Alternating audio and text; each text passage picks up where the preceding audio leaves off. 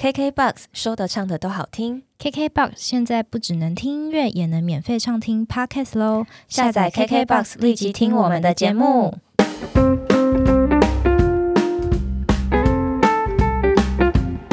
欢迎来到两个女生的聊天记录。大家好，我是 Lily，，我是 Wendy。我们这一次参加了一个很特别的活动，呃，对，没想到我们也可以参加这个活动，没错。那就是一个女力的接龙，没错。然后呢，我们的上一家是乔西乔西咖啡沙龙。嗯，乔西就是一个非常可爱的女生。我们我觉得她很漂亮。我们办活动遇到她都觉得好开心。对，那乔西咖啡沙龙呢，它就是就像是一间人来人往的咖啡厅，在这里你会遇到各行各业的职人、创业家与不同领域的斜杠人，还有板娘与轻松闲谈。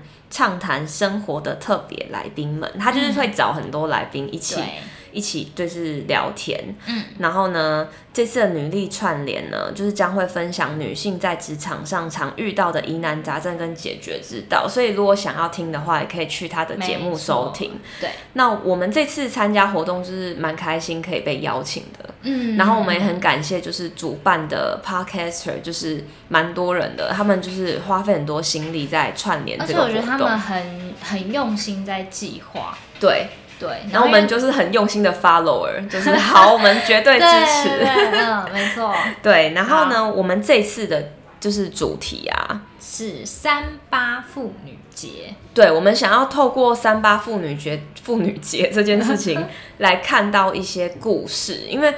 呃，特别有一个节日是有关妇女、有关女性，嗯、但是从来都没有一个节日有关男性。而且其实对这个节日，呃，我们也没有到很印、很怎么讲、很深刻的印象。知道有这个节日，但其实也不知道这个节日是怎么怎么出现的。对，而且我们感觉在台湾也没有很加入这个节日。没错，因为它不像那个圣诞节啊，比如大家要风靡圣诞节会布置什么圣诞树，这个也没有。对对对对对，对所以我们可能这个会有一些可能。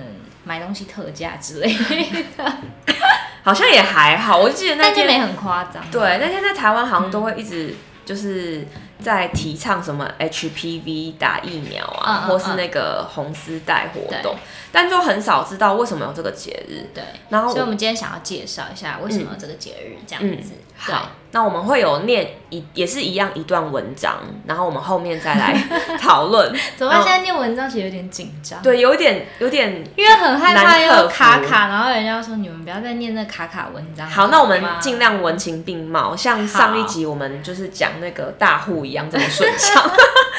好，那我们现在来先讲第一段。好。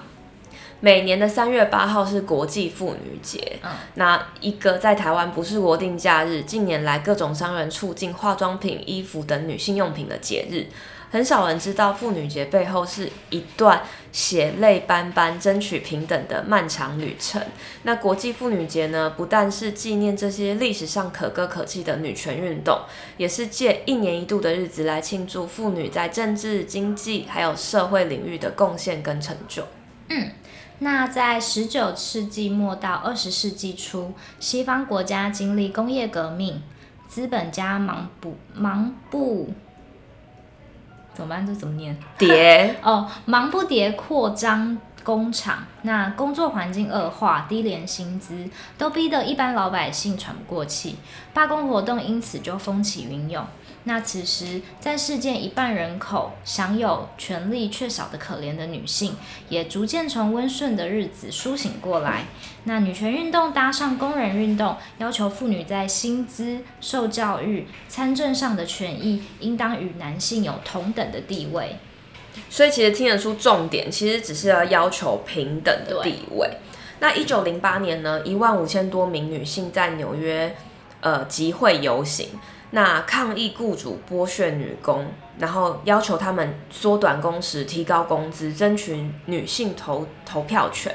嗯，那在一九八零一九零八年那一场大游行之后，美国的社会主义党在一九零九年，就是隔一年的二月二十八，宣布设立全国妇女日。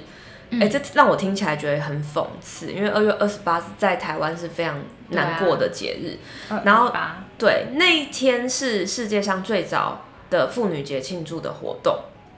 那，嗯、呃，隔一年的八月，在丹麦的哥本哈根召开国际妇女大会，那德国的妇女运动领袖克拉拉蔡特金，那提议把这个美国全国。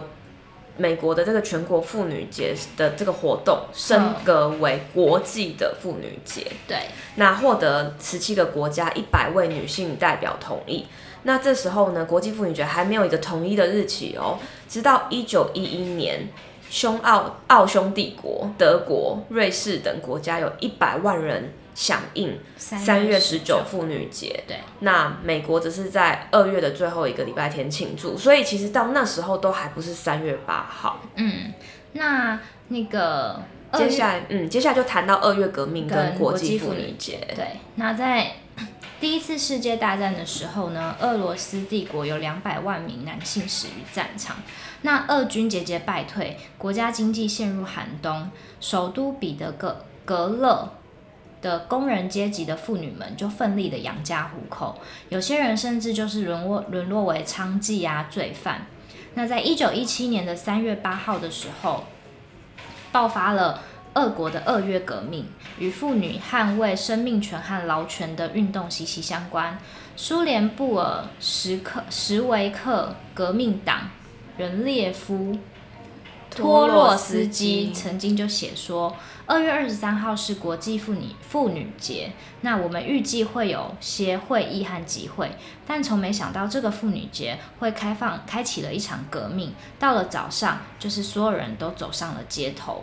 那那天的清晨啊，排队领粮的俄罗斯人，就是他们要去领食物吃。那群俄罗斯人发起了集会抗议。那女性以庆祝国际妇女节为理由罢工。那直到下午，约有十万名的工人走上街头。那愤怒的他们，就这群女性砸碎了商店的窗户，然后。就是夺取那些面包跟食物，粮食。然后隔天有五万名工人加入，然后他们所有的人就预计大概十五万人瘫痪了城市的交通，然后在军警的炮火包围下不断的奋进。然后四天后，二皇尼古拉斯二世，尼古拉二世就是被迫退位，然后由温和改革派就是组建的俄国成立临时政府接管。那一周后。女性就获得了投票权。票权对，那三月八号呢，就是联合国妇女权利和世界和平日。那是为什么呢？就是因为在一九七五年的联合国开始庆祝三月八号的妇女节，那官方就认证了这个节日的国际性。那直到了一九七七年，联合国大会也选定这一天为联合国妇女权利和世界和平日，所以就此就定下了三八妇女节。那二零一九年的三月八号，哎、欸，就是去年，对，全球迎接了一百第一百零九个国际妇女节，一百零八个。哦，一百零八个，那今年是一百零九个，对。那多数的国家呢，女女性权益获得就是很大的进展。对，那国际妇女节在二十七个国家是法定的公共假日，是可以放假的意思吗？嗯，对。哦，好好哦。然后那些国家就二十七个，包含俄国、阿富汗、柬埔寨、尼泊尔、乌干达、乌克兰、越南等等。嗯。那在台湾呢，妇女节一从一九九四年以前一直是法定假日，但一九九一年妇女。妇女节跟儿童节合并，怎么会这样子呢？理由是妇女可以利用这一天在家照顾放假的儿童。然后，一九八八年这一天的，从一九九八年这一天的假期彻底取消。你说，你说台湾这样是不是有点歧视女性啊？而且为什么？谁说女性一定要照顾小孩？我那时候看到，我就想说，为什么啊？就是为什么是因为要照顾小孩，然后那个就要合并？对啊，一九九一年是我出生那一年。国民党执政的时候，而且和儿童节不是四月吗？对啊，拜托还我们这一天。清明节是连连在一起的，好不好？对啊，怎么会儿童节跟妇女节合并呢？啊、这是怎么有？有点便宜行事哎，我生气。好，然后后续的妇女节就开始有点商业化，嗯、那淡化现在的厌女危机。嗯，那几年前好莱坞啊名流性侵丑闻案爆发之后，女性就开始展开了那个 Me Too 的运动，然后各界就更加了解到。就是还是女性还是存在难以抵挡的严重压迫。对，那如今现在政治跟经济上的权益倡议，就国际妇女节被赋予了浓厚的商业跟公关气息。那这些商业性的庆祝活动显然不会提及性暴力跟女性赋权的议题。嗯、对。那那个澳洲的广播公司呢，就引述了新自由主义主义女权的崛起，然后作者是罗腾堡的说法，他说这淡化了女权资讯，并向我们推销了乐观积极的女权主义。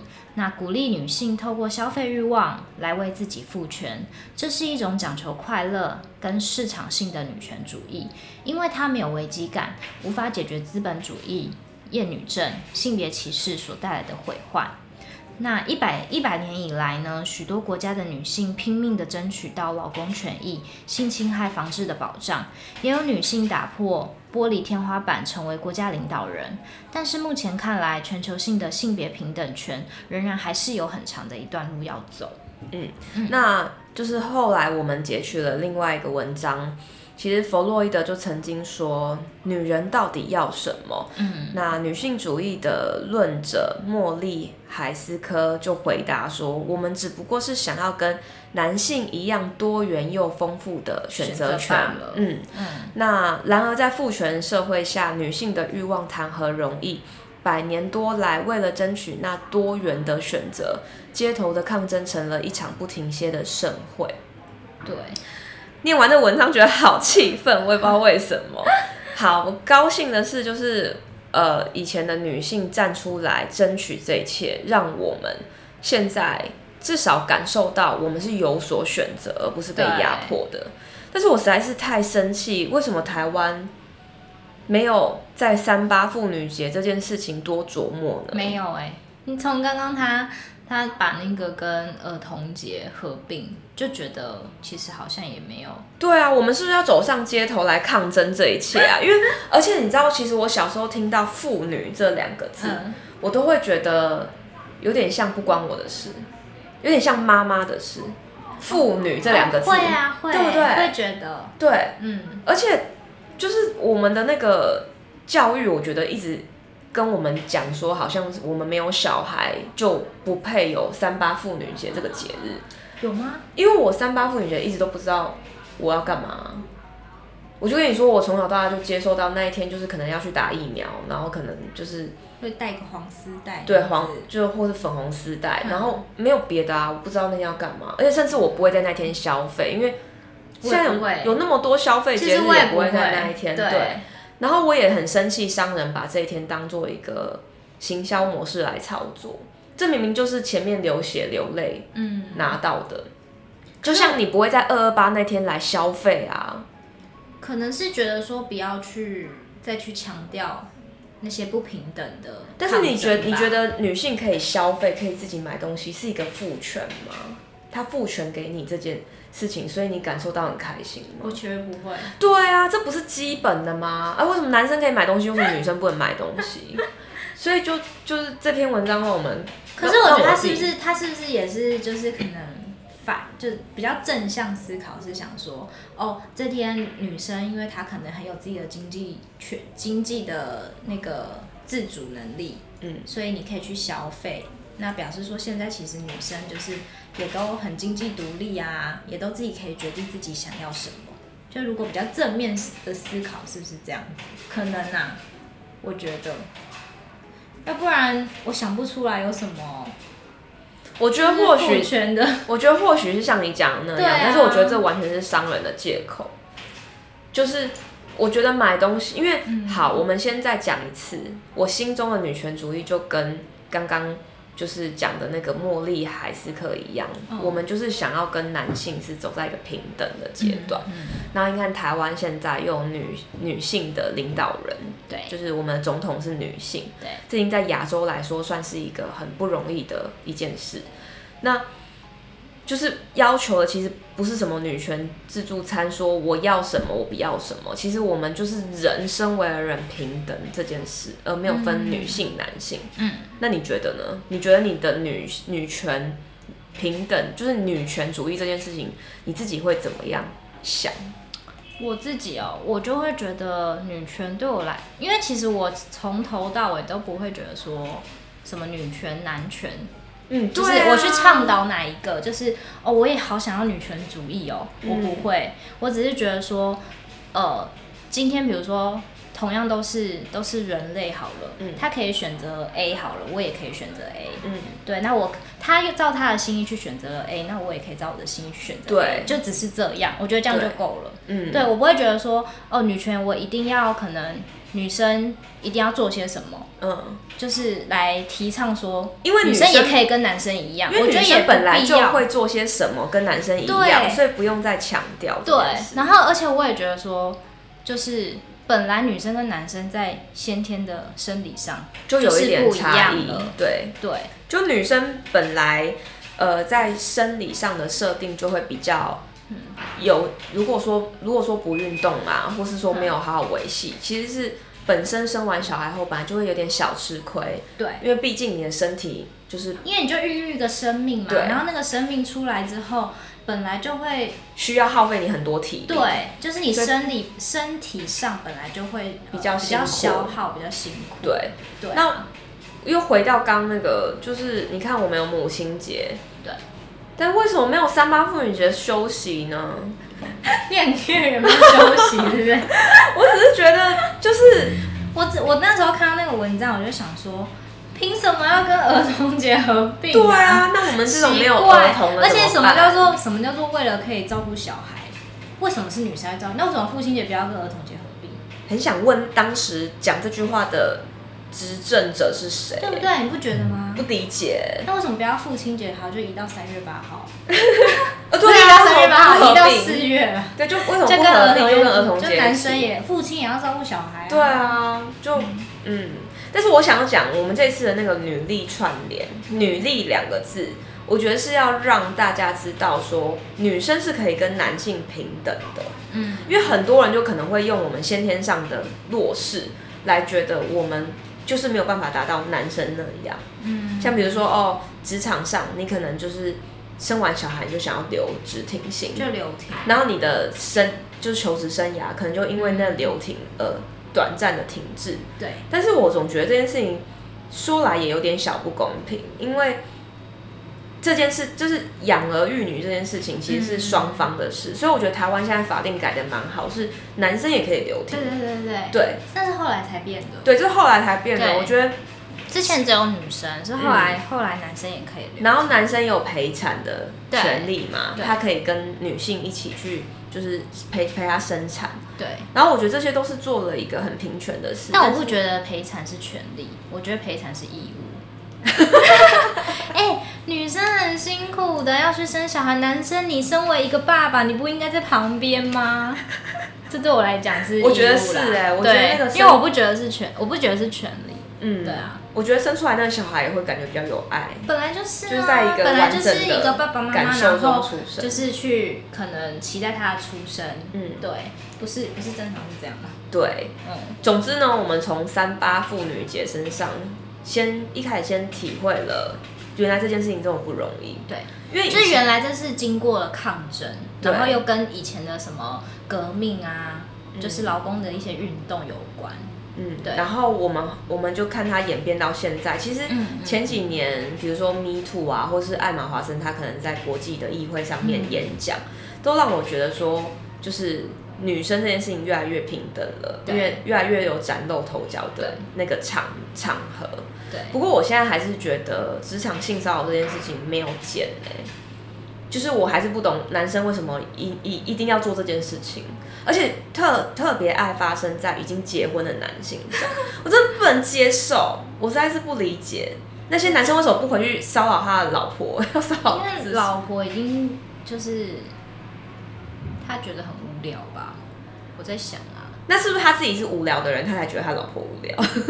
不是，我觉得那些骚扰的人都很有，就是他自己可能在家里得不到他想要的。所以只好从外面寻求他想要的，然后他又不去面对真正的现实，对啊，他就是得不到他想要的，对啊，然后就硬要在一个非分之想得到他想要的。对，但是女性就是被性骚扰的人真的很困扰哎，我就之前会常听到说，你被性骚扰就是因为你裙子穿太短。没错。或是说你干嘛故意穿的那么肉，或是就是呃你的风格对引发人家有这个想法，这到底是什么样的想什么样的说法？这个我不能理解。嗯，我也不能理解。对，这个我不能接受。我记得呃很久之前就听到这个言论的时候，我就觉得说。那为什么他不会去怪男生说你为什么要去碰那女性？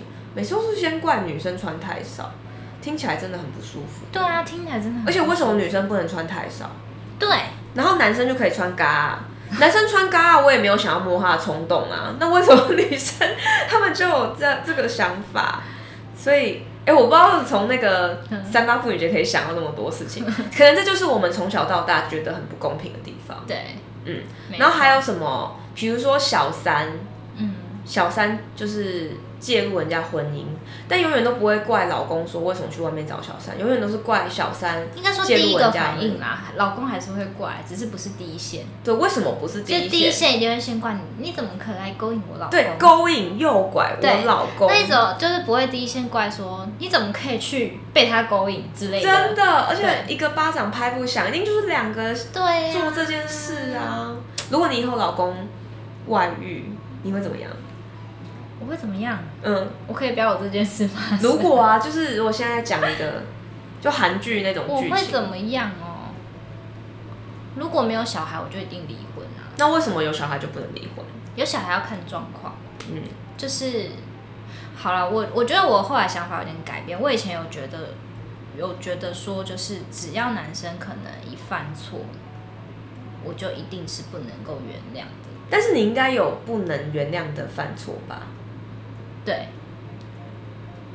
哼，我我我一直以来都会觉得，就是如果外遇这件事情的话，因为我有觉得就受不了。对，可是我有觉得说，就是如果你今天跟他可能已经在一起，可能十年、二十年，嗯，那你要说他哦，你一发现他外遇就马上断掉嘛？我觉得那不太可能。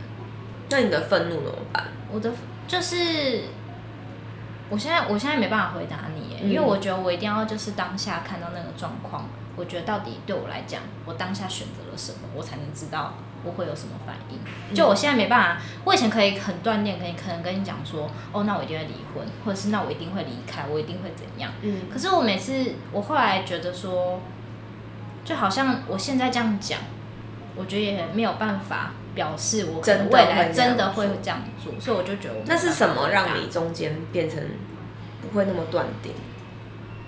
因为我觉得每个人发生的事情都都一定会有有有那个原因跟过程，所以不一定每件事情都可以用一个对，就是不一定是，比如说我问你这个问题，嗯，这个这个问题的答案就一定是 A，就一定是 B。嗯，我现在不会这样觉得。嗯。嗯，我自己是之前有个经验，就是我一个人交往很久的男朋友，然后在我们交往初也不算初期，就是一段时间后，然后我就发现他跟他以前喜欢的女生聊天。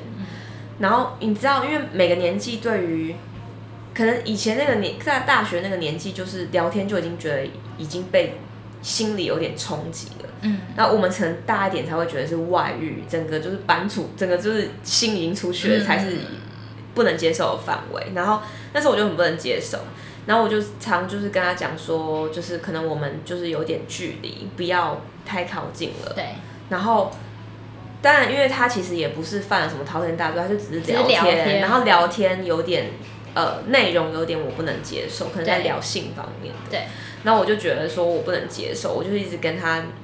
讲说，那要帮我们两个分开，因为我真的不能接受。我看到他就觉得很不舒服，嗯、然后他就就后来他尝试跟我讲开，他告诉我聊天的理由跟呃，就是为什么那个聊天，对，听起来真的就是无伤大雅。因为就是那个女生，他对那个女生已经变成是那种一般朋友，对。然后那女生问他，他也就顺势的回答，嗯，但是并没有批评什么东西，批没有批评我跟他之间的关系，对。可是你听了还是不不舒服啊？对，然后我就跟他说，要不然你给我一点时间想一想。然后我就开始想说，我到底是不是真的觉得他带来给我很大的开心？对，然后好，这个是肯定的，对，我觉得跟他在一起我很开心，对。那如果跟他分开，因为这个原因的话，我会觉得很埋怨，会觉得后悔吗？这样就是也不是后悔，我会觉得说，哎、欸，我怎么怎么我们两个因为这件事情呃开始不开心，嗯，然后我就想说，好，那么我们来讲开，那我就跟他讲说，呃，如果说。你我们两个这次讲开之后，我就当做这件事情就没有，对，我就彻底的忘记，对，然后我们两个就打勾勾答应彼此，嗯、然后就真的就那件事情就没有再讲起，然后后续就交往很久，对，所以我在我我其实在讲说，就是女生要面临一个抉择的时候，有时候好像多想想自己的感受就好，嗯、不要顾大权想想大权哦，这件事情多么不舒服。我觉得可能占比吧，就是可能你以前是百分之八十是顾大权，二十是想要自己，那你应该是对调过来，嗯、就是二十可能顾大权，那百分之八十还是要就是聆听自己的感受。这都建立建立在可能没有小孩吧，我觉得。对，因为我觉得其实因为毕毕竟我现在没有小孩，我也是，所以我不知道有小孩之后会想到的。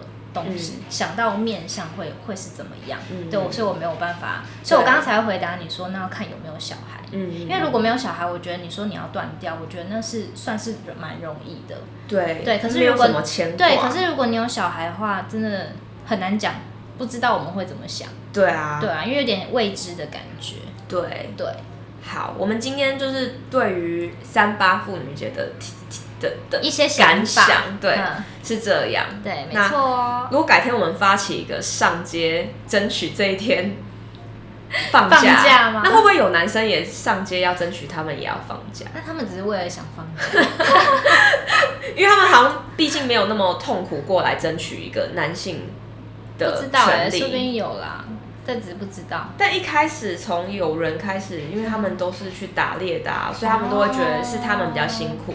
而且一开始的美国的投票权也只有给男性，所以其实应该是男性也没有那么费力。嗯，好，那我们要介绍我们的下一个，下一个节目。那我们下一个节目是女创业家与我，我那主持人是 Irene。对，那这个节目是在讲一个女性教育平台跟社群媒体，嗯，然后内容专注于网络创业跟自我成长，那借由线上教练的课程帮助。呃，顾问啊，自媒体啊，自由工作者拥有他们想要的网络事业跟人生。对，那主持人 Irene 呢，她是一个旅居欧洲的创业家、专栏作家，然后创业教练。但然后如果说就是他有提到说，如果你想要网络创业，但不知道怎么开始，或是才刚开始还摸不着头绪，那就可以去听听他的节目哦。嗯嗯，然后他这一次的女力串联会讲的内容啊是。呃，他会看一些女权的电影，那会透过这个女权电影，就是分享他学到的故事，那就好像我们用三八妇女节来看到我们学到故事一样，对，跟大家分享一下我们的想法，这样，嗯，好，那今天节目就到这里，大家好好支持我们女力的串联哦，对啊，一定要去支持一下，嗯，好，谢谢大家喽，拜拜。拜拜 ONS 保湿喷雾是化妆水、行动保湿及用保养三合一化妆水。ONS 特别选用了喷雾方式，减少每个人在直接使用时可能接触到的污染，且特殊喷头更进一步细致化，有利于皮肤吸收。ONS 的那个保湿喷雾呢，内含布列塔尼海泉水。那萃取自布布列塔尼海岸外二十二公尺海床深处的深层水，经历了常年花岗岩的过滤，蕴含了近百种的丰富矿物质和微量元素。那布列塔尼海洋微量元素呢，对易敏感性肌肤而言是减缓皮肤不舒适的救星。每次使用都为肌肤深层补水，恢复亮白。舒缓皮肤因外界物质而产生的不适，唤醒肌肤的天然机能。ONS 让我们在繁忙的工作与生活中，也要懂得更爱自己。